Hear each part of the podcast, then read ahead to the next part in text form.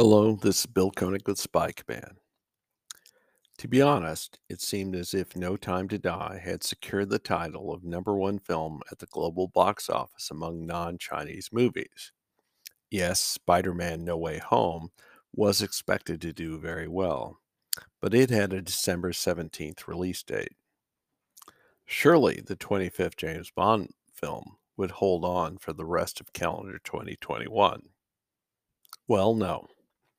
Spider-Man: No Way Home has pa- has passed the one billion dollar global box office mark.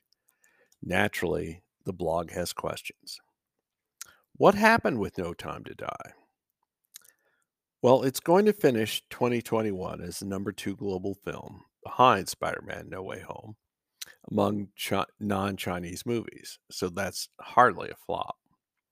However, a significant development was how No Time to Die's US box office performance didn't match, relatively speaking, recent Bond films.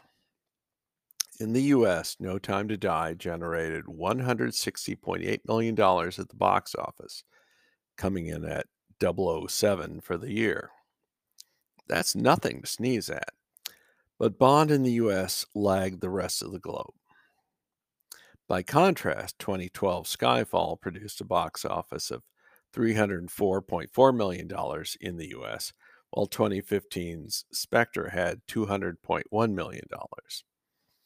And those figures don't take into account higher movie ticket prices that have taken place since then.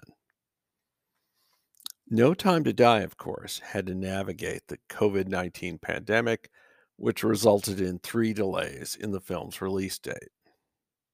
Okay, but why did Spider Man do so well? Spider Man No Way Home wasn't just a single Spidey movie, it was an epic. The thing to compare the Spider Man movie is to 2016's Captain America Civil War. The latter was a de facto Avengers movie. The centerpiece was multiple Marvel characters, one side led by Cap, the other side led by Iron Man, slugging it out. Spider Man No Way Home includes one Marvel character, Doctor Strange, with another one, not naming him here to avoid spoilers, making a cameo.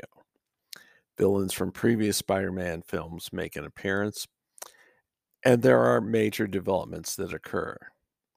Anything else to keep in mind? Spider Man is part of a large universe of characters. Bond is the centerpiece of a smaller universe. One more thing Spider Man debuted in 1962, the same year that the Bond film series made by Eon Productions began. Spidey is hardly an edgy creation that came out of left field. Like Bond, Spider Man has been popular for decades.